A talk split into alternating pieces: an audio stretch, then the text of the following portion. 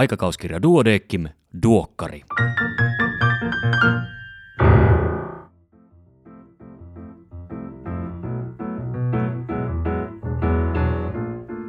Tämä on numero kahdeksan vuonna 2021.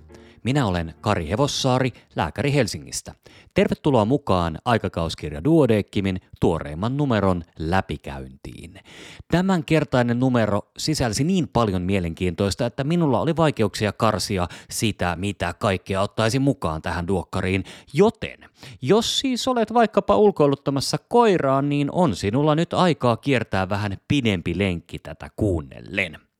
Tämänkertaisen toimitukselta tekstin on kirjoittanut aikakauskirjan naisten tautien ja synnytysten vastuutoimittaja Hanna Savolainen-Peltonen. Luen sen nyt kokonaisuudessaan. Hedelmällistä kevättä. Suomessa on kuluvan vuoden aikana iloittu synnytyslukujen noususta.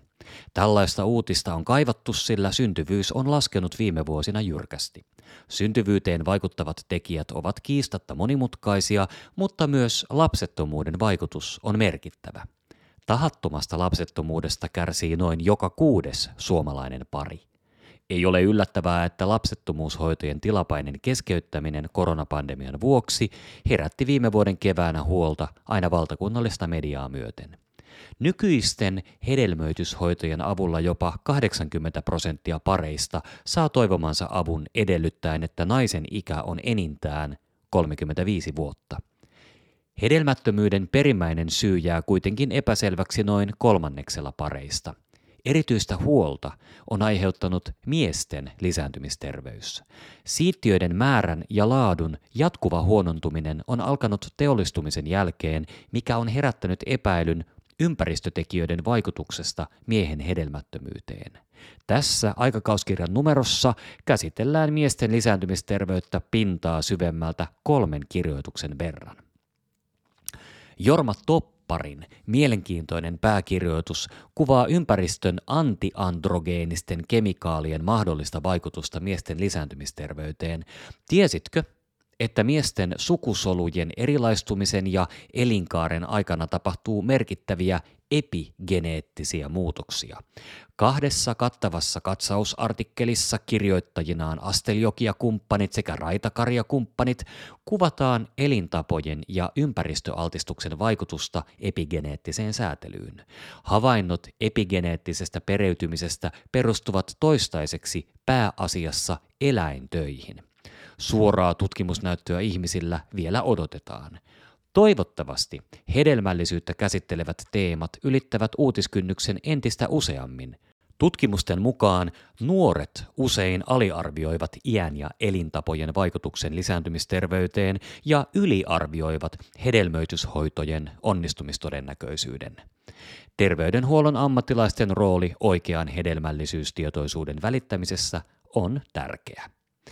Vielä muistutuksena, lehden nettisivuilta osoitteesta duodekkimilehti.fi löytyy kattava kokoelma erittäin tuoreita COVID-19-aiheisia artikkeleita.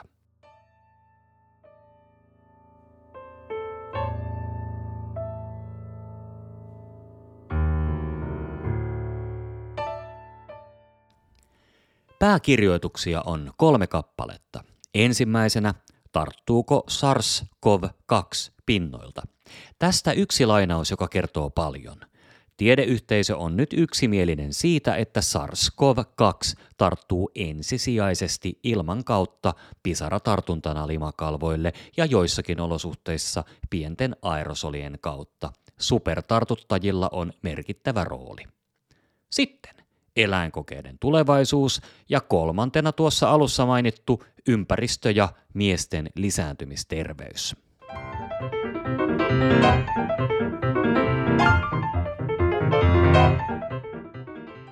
Erikoislääkärin uutisia tällä kertaa seuraavilta erikoisaloilta taudit, pediatria, psykiatria, KNK, plastikkakirurgia ja yleislääketiede. Kaikki uutiset ja tarkemmat tiedot löydät lehdestä paperisena tai sähköisenä. Me sen sijaan jatkamme tällä kertaa suoraan katsauksiin. Ja tämä ei johdu siitä, etteikö tällä kertaa olisi kiinnostavia erikoislääkärin uutisia. Ei suinkaan, niitä on paljon, mutta kaikkia on niin paljon, jotain karsittiin nyt pois.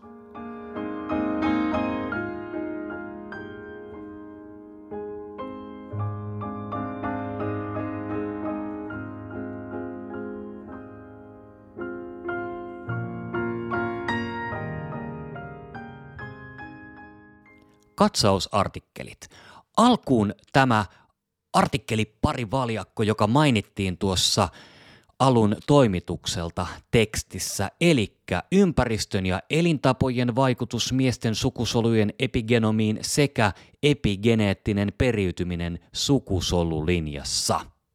Sitten proteiinien, proteiinien, proteiinien laskostumishäiriöt aivojen rappeumasairauksissa. Proteiinien rakenne määrittää niiden toiminnan. Proteiinien virheellinen laskostuminen joko satunnaisesti tai mutaation seurauksena voi johtaa ristikkäis beta-levyrakenteesta muodostuvan säijemmäisen amyloidin syntyyn. Ihmisistä on tunnistettu yli 30 amyloidia muodostavaa proteiinia, jotka liittyvät eri kohdeelimiin vaikuttaviin sairauksiin. Sairauksista tunnetuimpia ovat ikääntymiseen liittyvät parantumattomat keskushermoston rappeumasairaudet, kuten Alzheimerin ja Parkinsonin tauti, joita yhdistää haitallisen laskostumismuutoksen leviäminen aivoissa. Amyloidilla on kuitenkin myös hyvin tärkeitä biologisia tehtäviä. Lonkkamurtumapotilaan kuntoutus. Asia on tärkeä, koska lonkkamurtumapotilaiden uuden murtuman riski on 2-3 kertaa suurempi kuin muun väestön ja uusinta murtumia tulisi ehkäistä tehokkaasti. Rusto hiushypoplasiaa sairastavat tarvitsevat tarkkaa seurantaa. Rusto-hiushypoplasia on peittyvästi periytyvä syndroominen immuunivaje, johon kuuluvat luuston kasvuhäiriö, lyhytkasvuisuus, hennot hiukset, vaihteleva immuunihäiriö, syöpäalttius sekä suurentunut anemian ja Hirschsprungin taudin ilmaantuvuus. Lapsuudessa oireettomille potilaille saattaa aikuisiässä kehittyä kliinisesti merkittävä immuunivaje. Nenän sivuontelotulehduksen kirurgiseen hoitoon liittyvä elämänlaatu. Nenän sivuonteloiden tulehduksilla on hyvä paranemistaipumus ja konservatiiviset hoidot ovat yleensä ensisijaisia. Pitkittyneen tai yli 3-4 kertaa vuosittain toistuvan sivuontelotulehduksen leikkaushoitoa voidaan harkita, jos konservatiivinen hoito ei ole auttanut tarpeeksi. Geenihoitojen menetelmät ja kliininen käyttö. Geneettisellä lääkityksellä voidaan hoitaa sekä perinnöllisiä että elämän aikana syntyneitä tauteja, kuten syöpää. EU:ssa on tällä hetkellä myynnissä seitsemän geeniterapiavalmistetta. Suurimpia teknisiä haasteita on hoidon saattaminen tehokkaasti kohdesolun sisään. Tulevaisuuden hoitoihin liittyy suuria taloudellisia ja eettisiä kysymyksiä.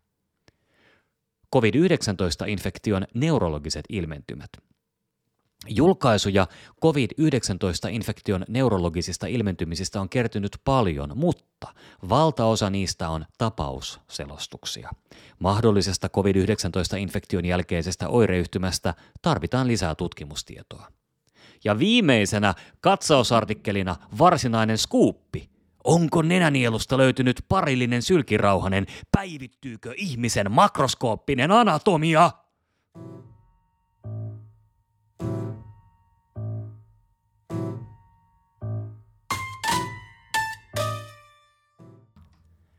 Näin hoidan osiossa aktiininen keratoosi. Tässä hiukan pääkohtia tai hiukan enemmänkin itse asiassa. Aktiininen keratoosi, in situ karsinooma eli Bowenin tauti ja okasolusyöpä ovat saman taudin eri kehitysvaiheita.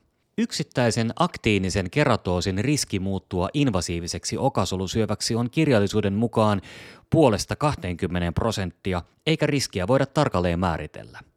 Aktiiniset keratoosit uusiutuvat herkästi, sillä noin 60 prosentille potilaista kehittyy uusi muutos vuoden kuluessa. Aktiiniset keratoosit syntyvät pääosin koko elämän aikana iholle kertyneestä auringon UV-säteilystä. Huolellisella aurinkosuojauksella voidaan vähentää UV-säteilyn karsinogeenista vaikutusta. Aktiiniset keratoosit esiintyvät yleensä valolle altistuneilla ihoalueilla. Tyypillinen muutos on punertava, epätarkkarajainen läiskä, jonka pinnassa on vaihtelevan paksuista hilseilyä tai hyperkeratoosia. Artikkelissa on hyviä kuvia näistä. Ohuet muutokset tunnistetaan parhaiten palpoimalla. Aktiiniset keratoosit voidaan jakaa kliinisesti paksuutensa mukaan kolmeen luokkaan. Vaikeusasteen yksi aktiininen keratoosi tuntuu paremmin sormella kuin näkyy, vaikeusasteen kaksi tuntuu helposti ja vaikeusasteen kolme on hyvin erottuva ja hyperkeratoottinen. Muita esiintymismuotoja ovat aktiininen huulitulehdus eli keiliitti, pigmentoitunut aktiininen keratoosi, ihosarvi eli kornukutaneum sekä likenoidi aktiininen keratoosi. Aktiiniset keratoosit voidaan diagnosoida kliinisen kuvan perusteella, tarvittaessa dermatoskooppia hyväksi käyttämällä tai varmistamalla diagnoosi kudosnäytteellä.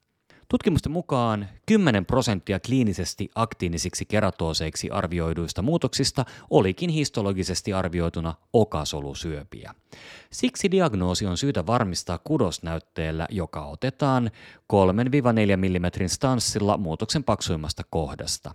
Tämä erityisesti silloin, jos potilaalla ei ole aikaisempia aktiinisia keratooseja, muutos aristaa palpoitaessa – Siinä esiintyy paksua hilsettä tai rupea, haavautumista, verenvuotoa tai pigmentaatiota, se on huulen puna-alueella tai on kasvanut nopeasti, tai jos muutoksen läpimitta on yli yhden senttimetrin.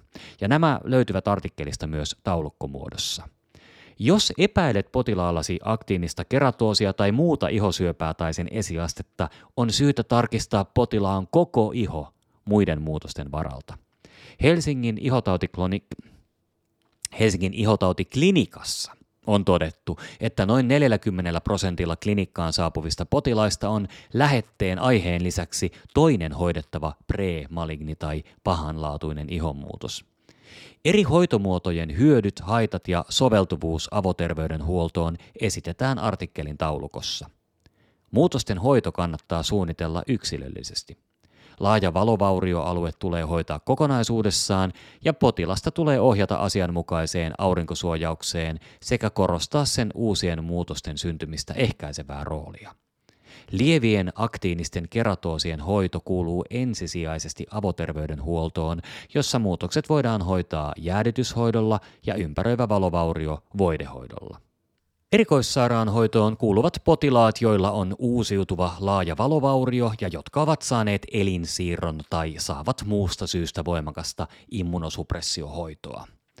In Press-artikkeleita kolmin kappalein Lääkeaineen vaihdunnan säätelijä PXR suurentaa kolesterolia PCSK9 pitoisuutta – Implantin mikroliike hidastaa lonkan tekonivel-leikkauksesta toipumista ja rokote antigeeneihin kohdistuvan immunimuistin tehostuminen myyräkuumeinfektion aikana.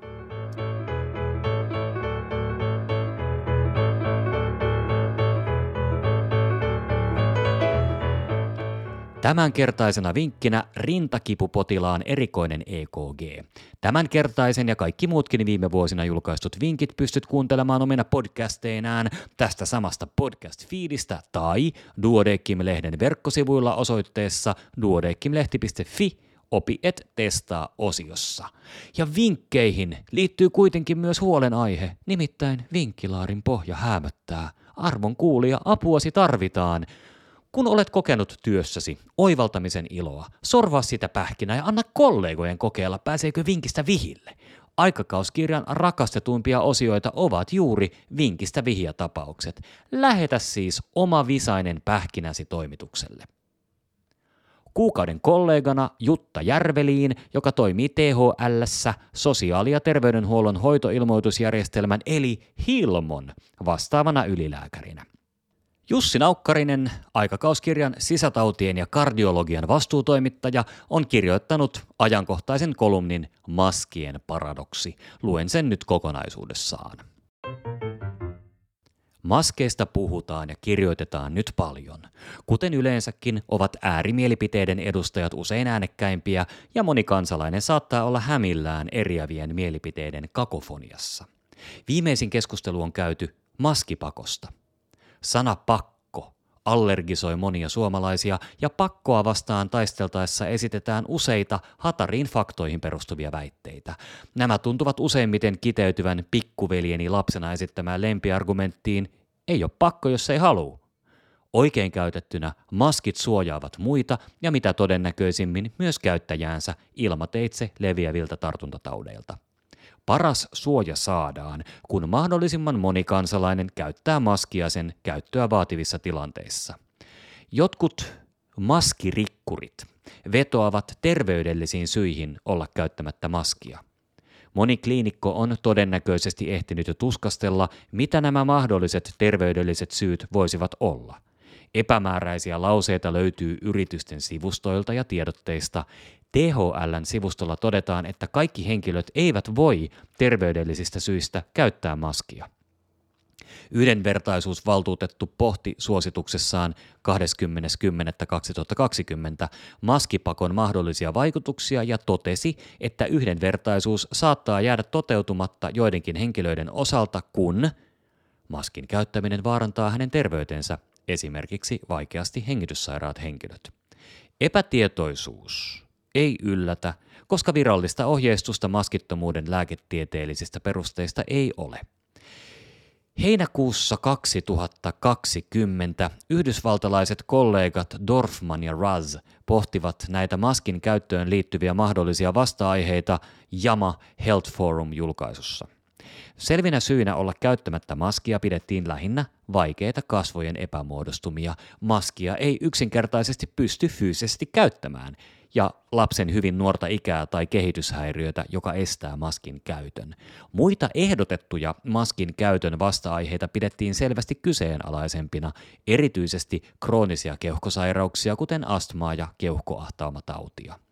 Keuhkosairauksien yhteydessä tuleekin vastaan ensimmäinen paradoksi – Näistä sairauksista kärsivät potilaat ovat ensinnäkin selvästi alttiimpia saamaan COVID-19-taudin vaikean muodon, ja toiseksi näihin sairauksiin yleisesti liittyvä krooninen yskä edesauttaa taudin leviämistä muihin ihmisiin. Siten krooninen keuhkosairaus olisi enemminkin vakuuttava syy käyttää maskia kuin olla käyttämättä. Aihe ei vasta-aihe. Kaikki maskia käyttäneet henkilöt tunnistavat sen aiheuttaman epämiellyttävän tunteen. Subjektiivisesta kokemuksesta huolimatta maskin käyttö ei kuitenkaan oleellisesti vaikuta kaasujen vaihtoon levossa eikä rasituksessa, ei terveillä koehenkilöillä eikä edes vaikeaa keuhkoahtaamatautia sairastavilla. Näin totesivat Samannan ynnä muut tuoreessa tutkimuksessaan Annals of the American Thoracic Society julkaisussa. Samaan päätelmään astmapotilaiden osalta päätyivät Baptist ynnä muut vastikään The American Academy of Allergy, Asthma and Immunology konferenssissa esittämässään tutkimuksessa. Kyseessä on siis subjektiivinen kokemus hengitysvaikeudesta, joka selittyy neurologisilla, Kasvojen hyvin lämpöherkät alueet viestivät aivoille lämpimämmästä hengitysilmasta ja psykologisilla maskin aiheuttama ahtaan paikan kammo yleinen ahdistus mekanismeilla. Maskeja koskeva toinen paradoksi liittyy niiden läpäisevyyteen. Jotkut väittävät, että maskit eivät estä tartuttavien aerosolien läpäisyä, mutta samanaikaisesti ne estävät kaasujen vaihdon. Asiahan ei voi olla sekä että. Maskipakon käytännön valvominen on vaikeaa. Pakosta ilmoittaneet tahot hyväksyvät toistaiseksi asiakkaan suullisen ilmoituksen lääketieteellisestä vasta-aiheesta, eivätkä vaadi kirjallista lääkärin todistusta. Viralliset ohjeistukset näistä äärimmäisen harvinaisista todellisista vasta-aiheista puuttuvat ja avoin keskustelu asiasta olisi tärkeää. Lääkäreilläkään ei ole velvoitetta kirjoittaa todistusta maskin käytön lääketieteellisestä esteestä, jos sellaista ei perustellusti ole – on kuitenkin tärkeää keskustella näidenkin potilaiden kanssa heidän maskiasioihin liittyvistä huolistaan, tarjota parasta mahdollista tietoa ja ohjeistaa heitä asianmukaisista suojakeinoista, ei vain heidän itsensä, vaan meidän kaikkien hyväksi. Kaikki käytettävissä oleva tieto puoltaa maskien käytön turvallisuutta, oli henkilöllä sitten keuhkosairaus tai ei. Käytön tai käyttämättä jättämisen valinta ei voi olla uskon asia, vaan sen tulee perustua tietoon. Maskin käytön valvomiseen liittyy toinenkin ongelma. Tulisiko myös valvoa, että maskia käytetään oikein, niin että se peittää sekä suun että nenän ja että se on asianmukaisesta materiaalista valmistettu? Pelkkä kaulahuivin nostaminen kasvoille tarkastajan nähdessä on teatteria eikä tarjoa haluttua suojaa. Jos yhteisönä kaikki sisäistäisivät ja ymmärtäisivät suojakeinojen tärkeyden, ei valvontaa tarvittaisi. Kolmas paradoksi liittyy pandemioihin yleisesti. Kun kaikki on tehty epidemiologisesti oikein, ei mitään tapahdukaan. Hyvässä tautitilanteessa on houkuttelevaa väittää ehkäiseviä toimia ylimitoitetuiksi, maskeja ja rajoituksia turhiksi. Katsokaa nyt, miten hyvin meillä menee. Varoittavia esimerkkejä hyvänkin tautitilanteen nopeasta roihahtamisesta kuitenkin löytyy ympäri maailmaa. Olkaamme siis kaikki tietoisia tästä viimeisestä paradoksista, tehkäämme kaikki oikein ja iloitkaamme, kun mitään ei tapahdukaan.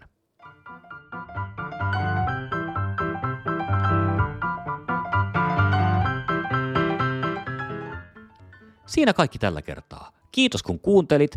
Vappua kohti, ehkä jo ensi vuonna kokoonnumme taas suurin joukoin. Palataan asiaan parin viikon päästä. Voi hyvin siihen asti.